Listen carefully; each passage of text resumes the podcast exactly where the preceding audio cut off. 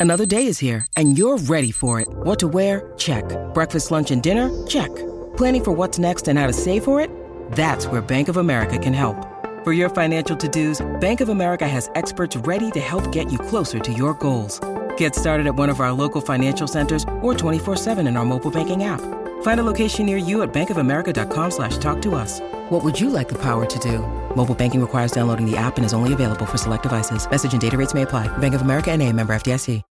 When you need mealtime inspiration, it's worth shopping Kroger, where you'll find over 30,000 mouthwatering choices that excite your inner foodie. And no matter what tasty choice you make, you'll enjoy our everyday low prices, plus extra ways to save, like digital coupons worth over $600 each week. You can also save up to $1 off per gallon at the pump with fuel points. More savings and more inspiring flavors make shopping Kroger worth it every time. Kroger, fresh for everyone. Fuel restrictions apply.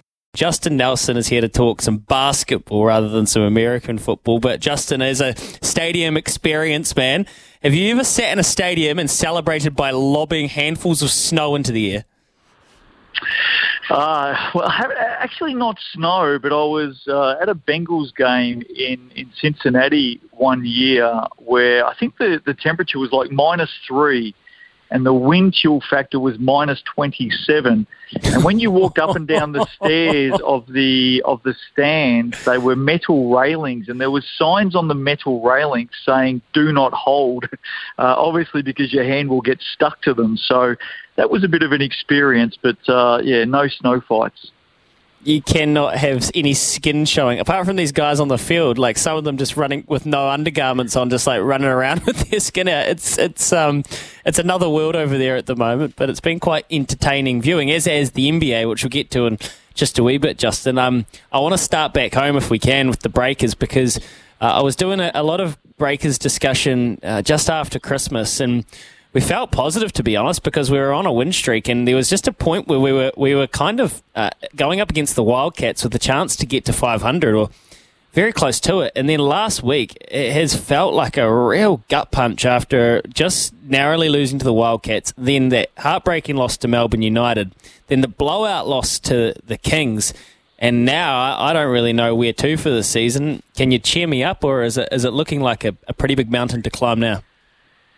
Oh, the mountain's a big one. I don't think there's any doubt about that. Um, and, and, look, these sorts of things happen when you have a slow start to, to any season in any sport. You invariably find yourself in catch-up mode, and you know while you can string wins together, which the Breakers did, and, and obviously that that invigorates a little bit of hope and and uh, you know a sense of here we go.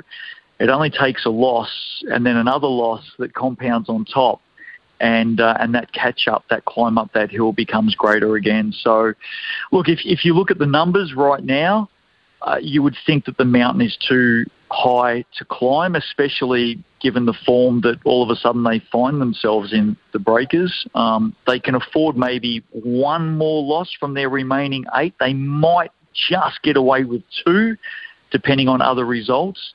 But beyond that, uh, it's going to be very, very tough and rationally, it, it's just so hard to see them being able to swing this around. And that loss to the Kings in that heavy fashion just felt like the air had all come out of the room.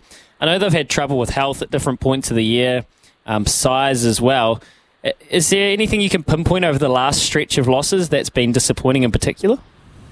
Well, I think the, the, the, biggest thing that they've suffered from this year, I mean, the injuries have been well documented, and, and every team has their ups and downs through the season with injuries the Breakers have probably copped a, a little bit more than most teams, but consistency for me has been the thing that's really haunted them this season, and, and we've seen that in spades over the last month, where their ve- you know their best is very very good, but their bad is is pretty bad, and consistency is is the one thing that they just have not been able to get right through the season.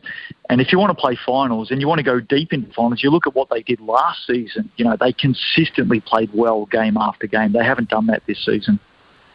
Yeah, no, they haven't really at, at all. I think you're right. I mean, head and shoulders above has, have been Melbourne United, to be honest, and that's why that one point loss just felt like such a gut punch, to be honest. But um, other than Melbourne United, Perth obviously extremely consistent. The Jack Jumpers have been able to um, yeah, keep building on their good start to their existence. Really, anyone else seriously impressed you? Or are you looking for looking to down the stretch here? I think it's Melbourne's to lose from here. Um, you know, the Bullets have, have found a little bit of form. Illawarra, I mean, since their coaching change, they've totally turned things yeah. around. But I'm not so sure that they're at the same level as what Melbourne United is. Um, they're a team that should go on from here. We know what Perth is capable of doing, and they've certainly got the talent to do that. You've got to be able to win away from home to win a championship, so that's really important as well. Uh, but right now, based on you know the evidence of what we've seen across the season, you know Melbourne United is theirs to lose. Mm, okay, let's go to the NBA, um, Justin, before we let you get back on with your day, because uh, I've found it fascinating, to be honest. This season, it's been unlike any other because we had an in season tournament, and that really did create a, a bit of buzz through the early part. Um, predictably, Celtics have looked rock solid and are probably prohibited favourites in the, the East. Um, we've obviously got the Timberwolves that have probably surprised, along with the Thunder at the top of the Western Conference, the Nuggets just idling along, and, and then there's the Clippers. Then there's the Clippers who have played, and I've caught a couple of Clippers games over the last week. And when all three guys are on the court, Kawhi, Paul George, um, James Harden, Zubac as a, a, lob threat, and then pick the fourth, pick the fifth as a normal, whoever, um, they are looking way better than I would have ever expected. Will it last? Is it sustainable? Well, I think when they're healthy, the answer is yes. I mean, to have Kawhi and and and, uh, and PG out there and healthy and playing well has been a big factor. I think the other big factor for the Clippers was, was Westbrook turning around and saying, "Hey, listen, I'm happy to come off the bench." Now, whether behind the scenes he's happy to do that, but but publicly, you know, that's that's the message or that's the impression that he's put out, and you know that has really thrusted that team into an outstanding starting five. Uh, but obviously, with Westbrook running that second unit is, is definitely helpful. You know, Norman Powell, great player, really, really good scorer. They've got some depth.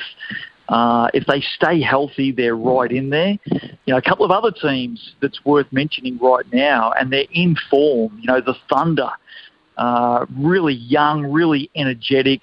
Uh, the pace they play at is is super exciting, and then all of a sudden the Jazz are back in some form as well. They've won eight of their last ten, and they're starting to climb. So it's becoming a really competitive competition. Um, I'm not so sure that, unlike some previous years where you pinpoint one or two teams to go all the way, it's starting to become a bit of an open race. Yeah, I totally agree. And, and, you're so right to point out the Jazz. What's interesting about that is the Jazz are now in the ninth seed in the West. They're 21 and 20, so they're above 500 on the year. And the teams below them, two of them in particular, the Lakers and the Warriors, people are still going to hold on for a long time and give these proven stars on either team the benefit of the doubt. But all of a sudden, when you've got the teams like the Rockets, the Jazz, the Mavericks are all heavily incentivized to compete and to try and be a play-in team, there, there becomes less wiggle room for the Lakers and the Warriors. So, which team would you be more worried of missing a play-in spot? I don't think either of them will make it. I think there's a real shift right now in the NBA, certainly mid-season, and you need some experience down the stretch to win a championship. But we're seeing a rise in youth. You know, we're seeing these young players really starting to make a name for themselves, and you know, some of these teams have got handfuls of these young players uh, together at the same time, and, and, and that's mm-hmm. what's making the rise of those teams attractive. But you know, getting back to the Warriors and the Lakers right now, I don't think either of them make it. Well, the the moves they're probably both going to have to make a move. I don't know yep. if they're going to step on each other's toes trying to do that. I don't know whether a Zach LaVine, for example, is going to change either team's uh, fate. And I just think it's it's more. You're so right. It's more. You're more looking at a team like the Thunder or or the Timberwolves who have got upside young stars that kind of going the other way. And, and just we've seen this in the history of sport. Eventually it's over you know? Eventually it stops. So yeah it's it's a nice point you make there around the youth uh, Justin. It's um yeah it makes sense to me at least. And trade watch is, is very much prominent right now in the NBA most of the time. But for the likes of the Lakers and the Warriors, do they blow it up? You know, do they do something really spectacular give themselves an opportunity to, to make the playoffs, or do they go in the other direction and bite the bullet and say, well, maybe it's time to rebuild? Yeah, uh, totally. And, and so many of those teams in the West are going to have to deal with that as well. The Atlanta Hawks, um, the Nets again, be so interested to yep. see what they do. We don't have to talk about the Pistons and the Wizards, although congratulations to the Pistons who bet, who bet the Wizards today to get their third win of the season. So 3 and 36. It's, um, that is something. That is something. Sam Hinkie would be proud at least, Justin. nice to chat, mate. It's um, always good to talk hoops with you. Really appreciate it. Uh, good on you. That game today was almost the Who Cares Cup. But anyway, on we move.